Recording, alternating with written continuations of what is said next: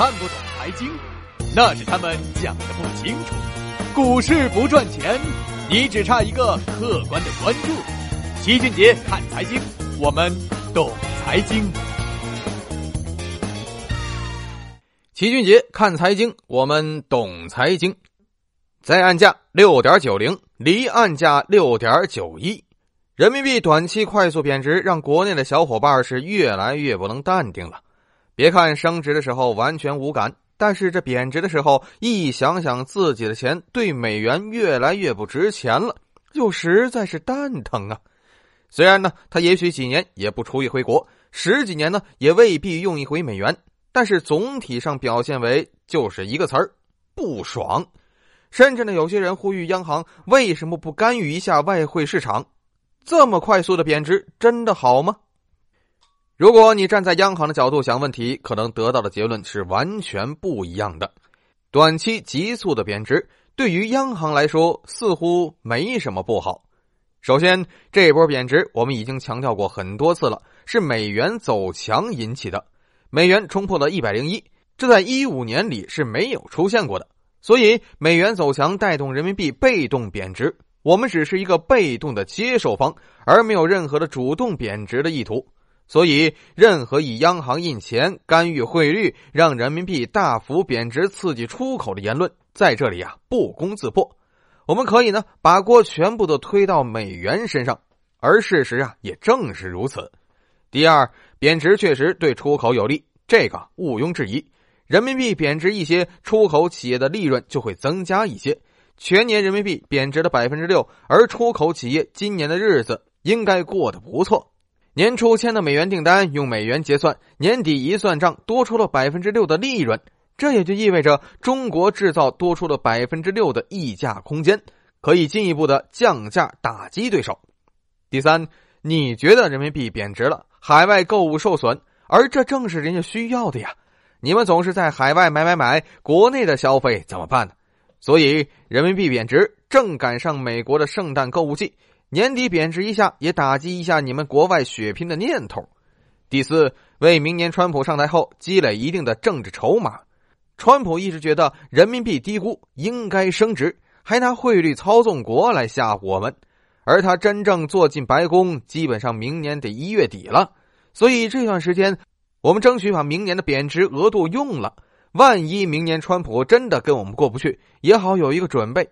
今年多贬一些。明年大不了不贬了，或者小升一点也是可以的。第五，人民币表现并不是最糟的，我们不做贬值的出头鸟。美元走强，欧元、英镑、日元都在贬。美元对日元两个月就上升了百分之九，美元对欧元和英镑两个月的升幅也有百分之六。相比之下，人民币两个月才上升百分之三点二，全年贬值百分之六到七。真心不算多，我们已经啊很坚挺了。第六，央行最担心的事儿，也是最重要的事儿，不会发生了。什么事儿呢？就是资金外流。一旦强烈的贬值预期发生之后，央行最担心的就是大量资金换汇外流，这样外汇压力就会增加。但好就好在，我们十月份进行了及时的楼市调控，基本上把资金链切断了。让炒楼的钱基本上都踏踏实实的在里面待着了，而他们想出来想跑已经跑不了了。根据温的数据显示，十月份也就是贬值最快的这个月，资金外流不但没有增加，反而收窄了一半。九月份是七百八十五亿，而十月份只有四百亿。估计随着调控的继续深入，未来资本外流还将进一步收窄。不是都想跑吗？不让你套现，看你怎么跑。所以现在央行完全没有担心，所以啊，综合来看，人民币贬值对央行来说明显好处多，坏处少。唯一担心的问题还被楼市调控给解决了。下一步呢，央行肯定还是会用加强监管的办法来进一步压缩资本外流，打击非法途径的换汇离场。楼市调控设一道防火墙，换汇渠道再加一道防火墙，基本上就可以解决问题了。所以呢，事情都向我们有利的方向发展，压根儿就不用出手干预外汇市场。当然，也有人会问了：央行是没问题了，我们怎么办？我们其实呢也不用太多担忧，因为大部分人根本用不到美元，所以人民币贬值跟你没有影响。如果你要是未来几个月要用美元，可以先换出来一点，否则换不换也就是那么回事第一，换五万美元没啥意思，全家都上阵也就三十万美元，不到两百万人民币，全年也就百分之六的收益，再加上汇兑手续费，一年也就赚个百分之四。而国内的 A 股从三月的低点到现在已经百分之二十了，所以哪个有赚头还用比较吗？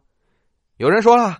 我拿美元也可以投资美股啊，那这个第一，您得有那个脑子和国际视野；第二，美元走强主要是预期美国加息所致。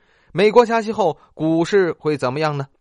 两千一百点这里，标普五百已经快横盘两年了，这波七年的美股大牛市似乎已经接近尾声，而美债呢，已经先于美股下跌。美元的强势并不意味着美元资产强势。投资美元有的赚，不代表投资美国资产也能赚钱。好，这期节目呢就说这么多。喜欢节目的朋友呢，可以通过点赞的方式来鼓励我们。如果您想掌握节目的第一手资讯的话，可以通过订阅的方式来关注节目。为了让我们的节目呢能够长期平稳的运行下去，我们也会接入一些合作伙伴。如果您有合作意向的话，可以通过添加微信幺七八九六二三九六来与我们进行洽谈。想要看图文信息以及相关图表的话，可以关注齐俊杰公众号，在公众号中搜索“齐俊杰”，头像相同的就是我们了。齐俊杰看财经，我们懂财经，咱们下期接着聊。